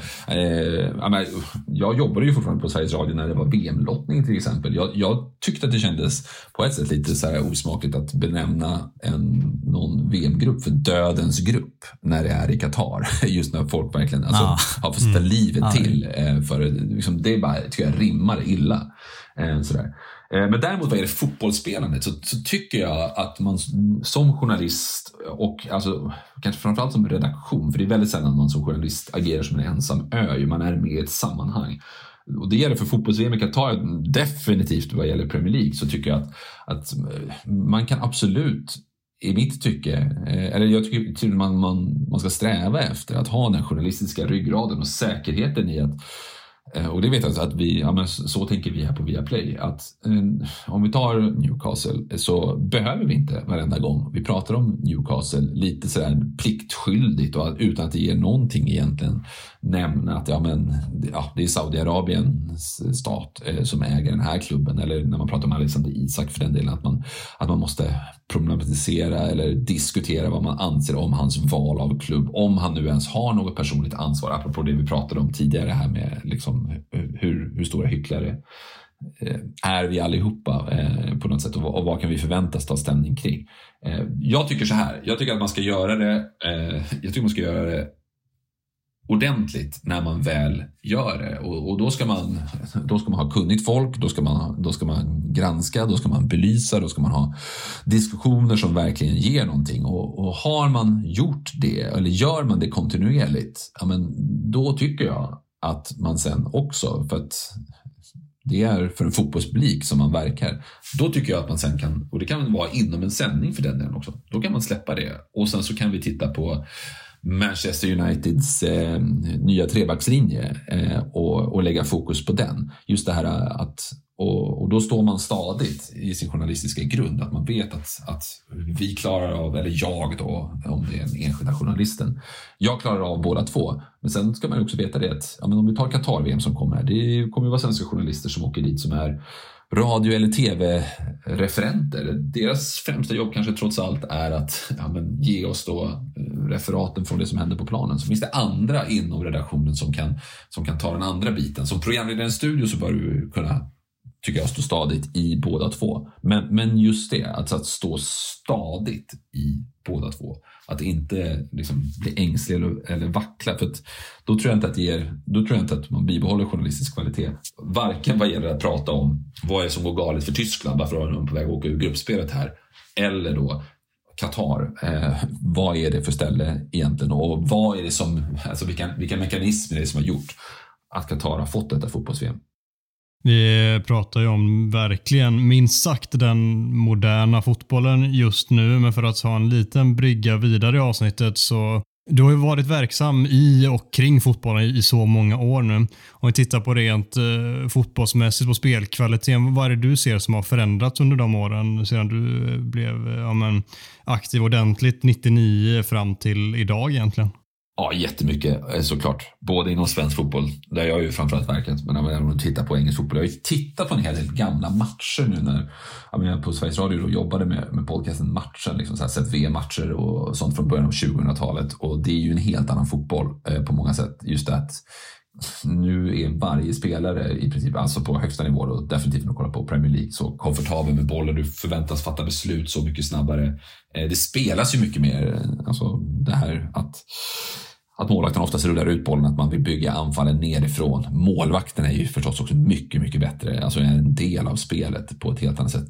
David de Gea är möjligen lite mindre än vissa andra målvakter. Men så den utvecklingen är ju enorm. Och just alltså snabbheten i spelet som ju väl alltid, men liksom, det sa man väl för 20 år som det som var för 20 år därtill sen också. Den skillnaden är jättestor, men längre ner i planen, alltså när jag lirade så kunde man ju stå och rulla bollen fortfarande ner i backlinjen, hyfsat oattackerad, och sen skickades det ofta en lång boll.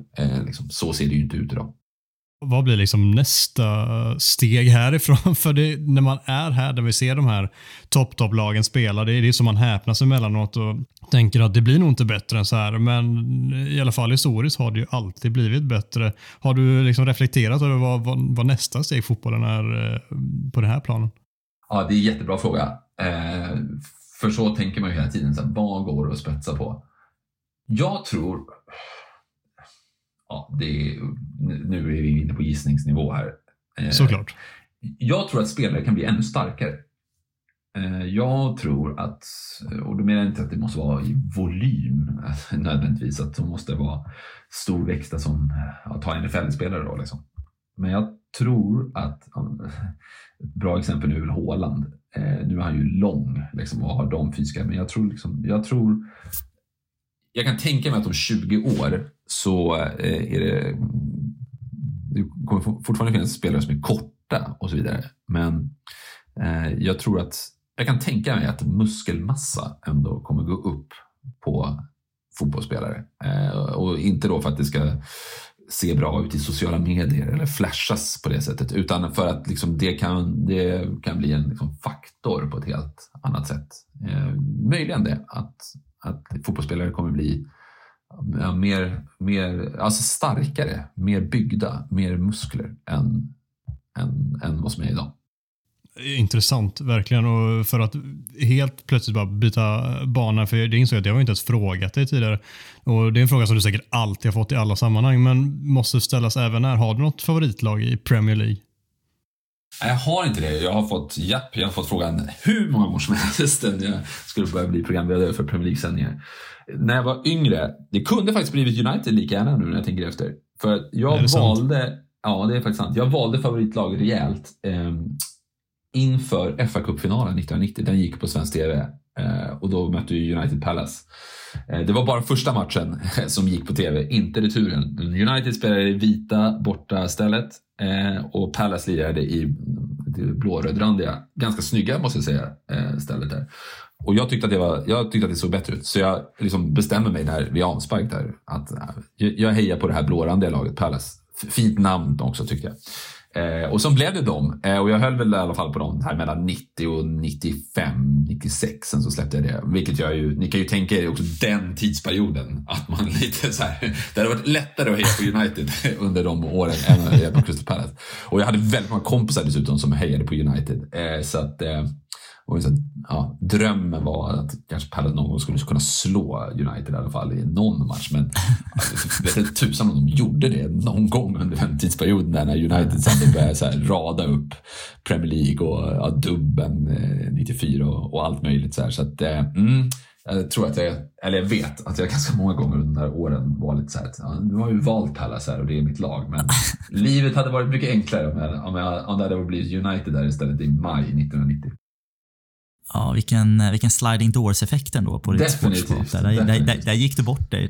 Det är ju en klassisk Manchester United-match. Det är Sir Alex Fergusons första titel på den här tiden när man spelar omspel i FA-cupfinalen. Där vi gör också, för United-nostalgikerna där ute, vi har haft Jim Leighton som målvakt i många år och han blir alltså petad efter första matchen. Och så har vi Lee Sealy som spelar andra matchen och han gör bara typ 5 matcher eller någonting. Men han vinner första titeln till Sir Alex Ferguson. Så det är United-historien. Och vad heter han då? Typ Lee Martin som gjorde avgörande målet väl i vänsterbacken där, precis. Blev inte heller någon legend sen, utan det var ju Dennis Irvins plats där, så det är ju det är klassiska matcher.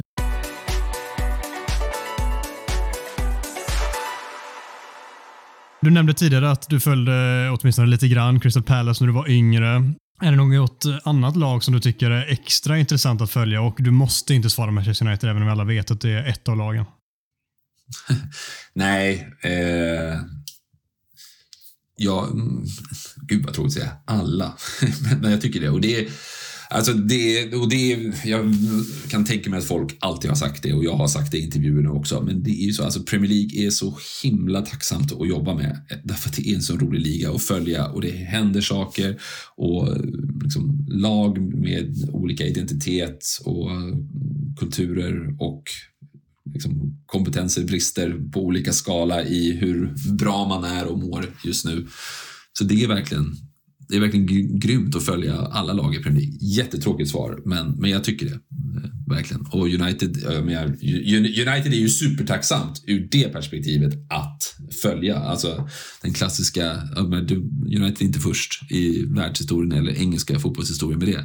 Storlaget som dominerat, storklubben som såg liksom ut att för alltid dominera, så är man på dekis. Liksom, hur ska man komma tillbaka? Ja, vi ska prata om det ganska snart här. Du nämnde tidigare hur din relation till United har varit, i alla fall åtminstone lite grann genom åren. Skulle du vilja utveckla lite kring den biten? Ja, men för mig är United liksom, det sitter i ryggmärgen att de ska vara storlaget. Jag började då följa engelska ligan precis i slutet av Liverpools då otroliga era liksom. Men från, ja, men när Premier League grundas då, såklart, och United tar första titeln, det är liksom då som jag är som allra mest intresserad, tittar på allt, har engelska fotbollstidningar och så. Så för mig är ju liksom United ett lag som alltid har varit i toppen. Och United-dominansen, visst, det fanns ju andra lag där, liksom Arsenal och på 90-början av 00-talet också, men United som en konstant, liksom, det är ju mitt sätt att se på klubben och den engelska ligan, och det är klart att det präglar den liksom än idag i vuxen ålder. Jag räknar United som ett topplag de senaste åren, även fast de inte har varit det alltid, om ni förstår mig. Mm. Vad ser du som jättebrett, men vad ser du som vad är problemet som har gjort att klubben hamnat där man är idag? Nej, men den sportsliga inriktningen har ju inte varit bra. Allt från tveksamma manager förvärv till då, alltså bristen på kompetens får man faktiskt säga i den sportsliga ledningen, och hur man fram och tillbaka har gjort vad som i alla fall ser ut som försök till någon slags riktningsförändring som har varit halvhjärtade, och det har ju gjort att man har tappat. Och det är svårt att vända, för då sitter man sen med en spelarbudget och en spelartrupp och ett spelarmaterial. Jag var ju inte en av dem till exempel som trodde att Ole Gunnar Solskjaer skulle bli någonting bra för United, även om det då liksom, särskilt i början och under vissa stunder liksom kunde se helt okej ut. Men om man tänker som just ett större projekt och med ett framtidstänk, så ja, men ni har säkert tröskat det här många mer varv än vad jag gör här, men det är väl framförallt det som har varit problemet, och det råder väl konsensus om för den delen också. Ja, och det gör det ju verkligen, och allt det har minnat ut i att vi nu har en tränare i Erik ten Hag som har haft stora framgångar i Ajax, men om än inte i en toppklubb i Europa som Manchester United åtminstone vill vara.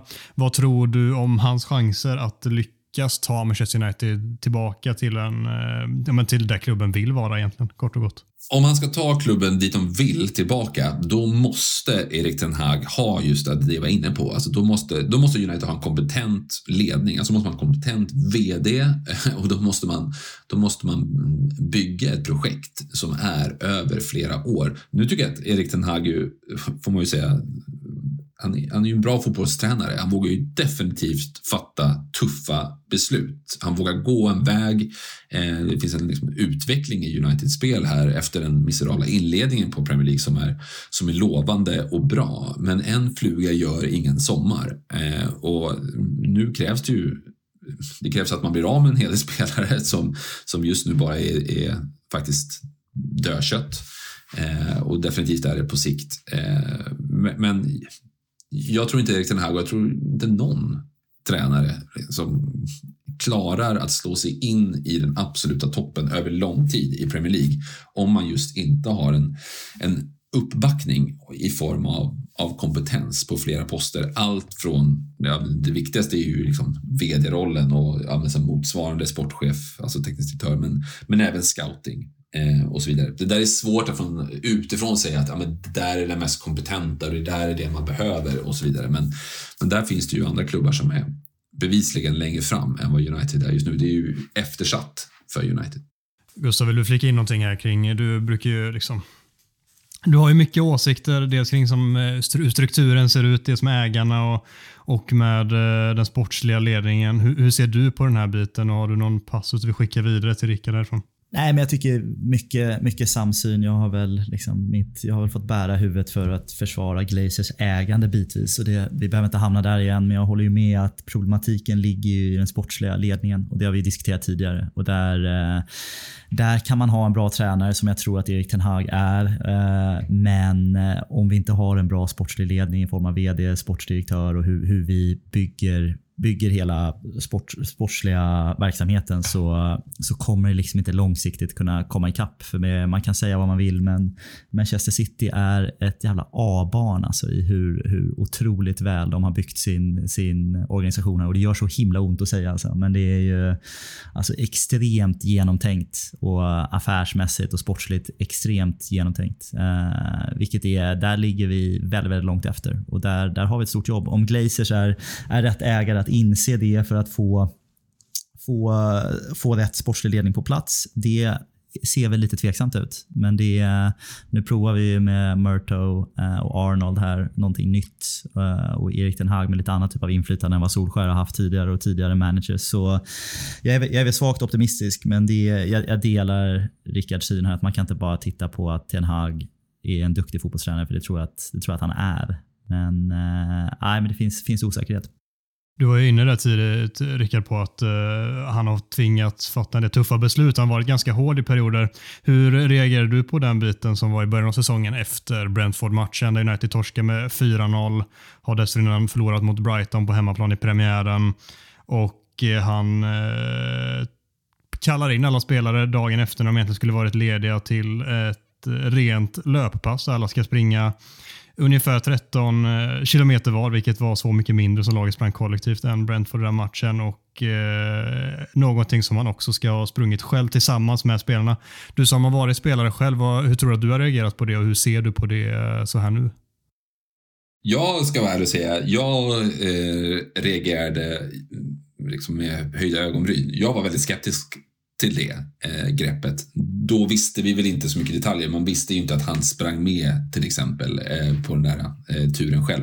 Jag såg framför mig att han då liksom ställde upp spelarna på planen och sen så blåste en visselpipa och sa spring. Och tänkte, det här kommer inte funka. Och man har hört historier om hur Ronaldo liksom gjorde allt för att underminera Rangnick till exempel då här i förra säsongen, och jag liksom också med min erfarenhet av hur det kan låta i fotbollsomklädningsrum där det är motgång, tänkte att om han står där och säger åt folk att springa, jag fattar hur det kommer låta sen i omklädningsrummet efteråt. Han kommer inte skapa sig några vänner här, och kommer spelarna kämpa hårdare med honom för det. Jätteskeptisk till det. Sen är det bara att titta på hur det har gått sen dess. Men kanske då kan det ju ha varit en grej att om man lyckas få det till att jag är med er ute och springer, vi liksom gör en grej av det istället. Att nu har vi sprungit de här kilometerna, kanske sprungit där och joggat och pratat om hur vi ska gå framåt och så vidare. Där har han ju uppenbarligen lyckats. Det är nästan det. Nu fick man den här Liverpool-matchen då som vände på så mycket. Man har ju tagit segrar efter det. Men det United och Ten Hag gör är att de går ut och vinner mot Liverpool efter de två första matcherna. Inte minst då det här totala raset mot Brentford. Det tycker jag, om vi glömmer Haalands målfacit, så tycker jag att det är hittills höstens prestation i Premier League. Det är otroligt bra gjort, verkligen, av hela laget förstås, men att som tränare, som United också såg ut i den matchen, alltså hur de tog sig an den Liverpool-matchen, det blir jag jätteimponerad av, också med just erfarenheten av att ha spelat själv, för då vet man att det inte bara är liksom, kom igen nu gubbar, vi måste revanschera oss och ny match här, vilka chanser vi har. Det är en atlantångare att vända, och det var, jag var riktigt imponerad av hur United gjorde det där. Och det har ju således blivit 4 raka Premier League-vinster totalt efter det. Där kanske det bland annat, eller framförallt segern mot Arsenal på hemmaplanen som sticker ut bortsett från Liverpool-matchen. Vad tycker du att det är för Manchester United som jag ser de matcherna? Men ganska så pragmatiskt United ju, bland annat då i Liverpool-matchen där. Men även om du tittar på de andra så är det ju inte så att det har varit perfekt spelmässigt på något vis, och ja, även när man vinner mot Leicester så är det, ja, det är väl hyfsat komfortabelt, men det är inte så att man kör över dem och briljerar på det sättet, men det är ju liksom inte riktigt det som United behöver nu heller, och det som Ten Hag då har, tycker jag, kunnat visa upp är ju att, ja, men just det här pragmatiska, att anpassa sig efter motståndet, och behöver vi spela på det här sättet mot Arsenal så gör vi det, och behöver vi spela på det här sättet mot Leicester så gör vi det, och sen så att liksom ha poängen ska komma in, men att ha tålamodet i att allting kan inte fixas på en och samma gång, att fortsätta spela med liksom McTominay när man känner att det är nog det laget behöver just nu, när ändå Casemiro finns. Det finns väl ingen, inte ens Scott McTominay själv rimligen, som tycker att han är en bättre fotbollsspelare än Casemiro, eller som inte tror att det är Casemiro som kommer ta den liksom rollen förr eller senare, så kommer han ju växa in där såklart. Men det är liksom, ja, jag tycker imponerande av den här, att hålla huvudet så pass kallt som man ändå gör, för det hade just varit så himla lätt att sätta in Casemiro. Det finns ingen som hade kunnat haft någon åsikt om det, undantaget då möjligen McTominay själv. Så där tycker jag att han har visat på vad som säkert är väldigt svårt, även om det har varit i Ajax, att komma till Manchester United, att liksom hålla huvudet kallt i de här situationerna. Hela Ronaldo-frågan är ju också, han har ju uppenbarligen, Ten Hag, vad det ser ut som, ändå lyckas navigera genom vad som är minfält vad gäller Cristiano Ronaldo liksom. Han får inte spela från start i Premier League, men vad man kan utläsa i alla fall, så klart han är nöjd med det, Ronaldo, men när han sen får spela i Europa League och gör mål, så ja, men då liksom klappar de om varandra, Ten Hag och Ronaldo på väg ut och liksom garvar och sådär, så att jag tror inte alls att Cristiano Ronaldo är nöjd med var han är just nu i sin karriär. Men han dyker ju upp på träningen i alla fall. Han går inte i paus från matcherna längre och så vidare. Så att även där så ser det ju ut som att den här på något sätt lyckats liksom har hittat rätt i det här. Och i de här matcherna, har du några spelare som du tycker har varit extra viktiga för United i den här processen som ändå gått från 0-4 Brentford till 4 raka Premier League-segrar? Ja, men Christian Eriksen såklart. Rashford med det som han ändå erbjuder i form av snabbhet. Sen tror inte jag heller man ska underskatta att Rafael Varane liksom nu är skadefri, kommit in, funkar väldigt bra bredvid Lisandro Martinez. De kompletterar varandra på ett väldigt bra sätt. Nu tycker jag för första gången är ju Varane Real Madrid bra i United-tröjan. Det betyder jättemycket såklart för dem. Vi har hyllat varann en del, men jag tycker inte vi har hyllat honom tillräckligt faktiskt. Jag vet inte vad du tycker, Gustav, men ja, jag ska vara helt ärlig. Så ja, Eriksen har varit jättebra, jätteviktig. Han har fått egentligen mer beröm av oss i podden, men Varans matcher sedan den Brentford-matchen, det är som du säger, Rickard, det är på Real Madrid-nivå. Det är den spelaren som har vunnit VM och 4 Champions League-titlar och La Ligas på det. Det är en spelare som just nu är, om inte bästa mittbacken i Premier League, så åtminstone topp 3, och det har ju såklart gjort jätteskillnad för ett tidigare väldigt bräckligt försvar som United haft. Ja, absolut. Nej, men under hösten så är han väl bästa mittbacken i Premier League. Alltså undantaget då liksom de 2 första matcherna, men tittar du på de senaste veckorna här så då är han bäst, ja, tycker jag, individuellt mittbackarna i Premier League. Ja, och han startade inte mot Brighton i premiären. Jag minns inte mot Brentford hur det var där, men Maguire spelade ju, Martinez, han hoppade väl in där tror jag till och med, så det är egentligen från när mittbacksparet har blivit Lisandro Martinez och Varane, när de två har blivit ett mittbackspar, det är ju från och med då, som såklart med väldigt mycket annat, men det är ju från då säsongen har vänt. Det är en av de viktigaste faktorerna tror jag. som du säger, jag tror att det är just en position som har varit så extremt efterlängtad att få en lösning på. Det har ju varit så extremt mörker här i nästan 10 år på mittbackspositionen. Så kontrasten blir så extremt stor när vi har ett förhållandevis välfungerande mittlås som vi har nu med Martinez och Varane. Jag tycker långt ifrån att de har varit perfekta. Jag är inte helt att Varane har varit den kanske bästa mittbacken i Premier League, men jag tycker att han är ju, som du säger, han är uppe och nosar på den nivån han har i Real Madrid, så jag tror att det finns ytterligare nivåer för honom att ta, och när han spelar ihop sig med Martinez sen så har vi ju potentiellt ett jätteintressant mittbackspar för lång tid framöver, och det är ju minst sagt efterlängtat för att ge lite stabilitet i det här truppbygget. Vi har ju samtidigt 2 stycken svenskar i den här United-kompotten. Vad säger du om Lindelöf och Elanga och deras potentiella framtid i Manchester United? Ja, för Lindelöf är det ju tufft. Såklart, så när vi hyllade då ett mittbackspar här, så har man Maguire som ju ändå, om man ska döma då ändå när man behövt göra byten och så är ju ändå han som har kommit in. Och så det ser ju ut att vara tredje mittback ändå. Så för Lindelöf är det ju tufft. Det är ju skador som skulle kunna få honom liksom in i startelvan och få chansen överhuvudtaget. Elanga tycker jag ändå, jag hörde att Elanga nu när han gjorde intervjuer här under den landslagssamling som pågår när vi spelar in det här, som ändå, han verkar ju väldigt jordnära, Elanga. Han sa ju det själv att så här, jag har ändå fått spela rätt mycket och fått chansen. Jag hade nog inte förväntat mig att spela varje match 90 minuter. Och så känner nog jag också kring Elanga, att han är inte där än. Alltså, han kommer att bli, eller han blixtrar ju till, och då är det hög Premier League-klass.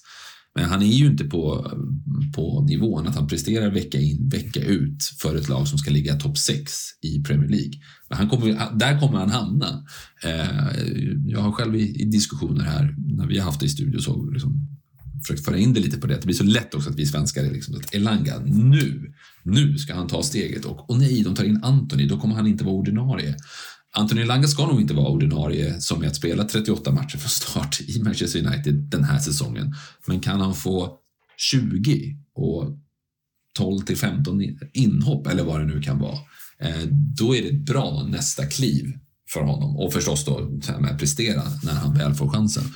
Och igen, vi glömmer de här 2 första matcherna. Om vi tittar på hur det har varit sen för United, så både spelar och presterar väl Antony Elanga ganska så väl i vad man kan hoppas på i utveckling kring en sån spelare. Vi har fått med oss varsin fråga från varandra 2 podddeltagare, där den första kommer från Mackan som undrar vad din syn är på Antony Martial, vilket kanske inte du har koll på rimligtvis, men våra lyssnare har stenkoll på, är hans absoluta favoritspelare. Jag undrar om han, det kanske man känner kring Rashford också, fast ännu mer kring Martial. Kommer han hitta tillbaka i United? Jag fattar att alla som lyssnar på det här vill att det ska bli så. Men om man ser det utifrån lite mer, som jag kanske gör, är det en spelare som kommer komma tillbaka? Nu är skador och så en sak, men kommer han komma tillbaka? Eller är det typexempel på en sån spelare som personligen skulle må bäst av ett miljöombyte, att få ett nytt tag någon annanstans? Jag tror att jag tycker det. Inte för att han är dålig, och definitivt vad han har visat liksom, i glimpses av under tiden i United, en enorm högsta nivå. Kommer han hitta det här sen när han blir skadefri? Ja. Den andra frågan kommer från Micke, och han undrar om det finns en bättre uppspelsfot än Lisandro Martinez uppspelsfot, och så du kan förstå då han gott och blivit dödkär i vår nya argentinska mittback. Ja, det finns ju någon i Liverpool som är ganska bra på det. Manchester City bygger väldigt mycket av sitt spel på det också.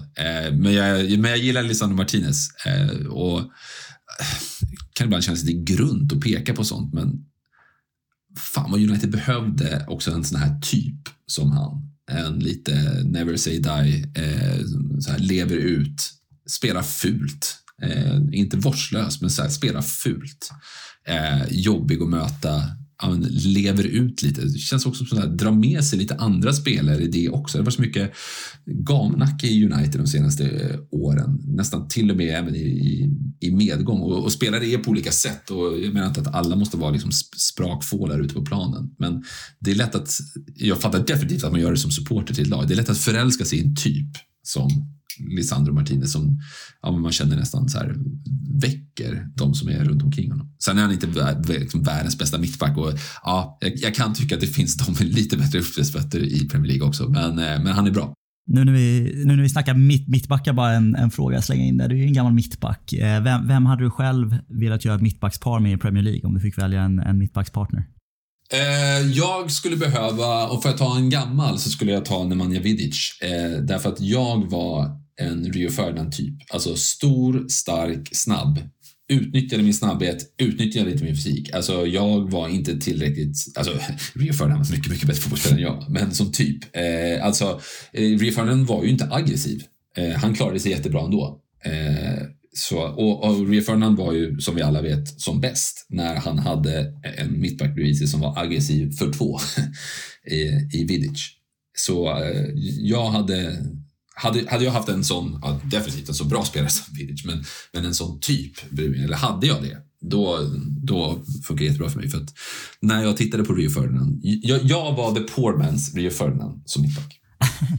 Jag blir lite nyfiken då ändå på så här moderna spelare nu. Vi har ju debatterat Harry Maguire i den här podden till världsände, men hur ser du på honom som mittback med dina mittbacksögon?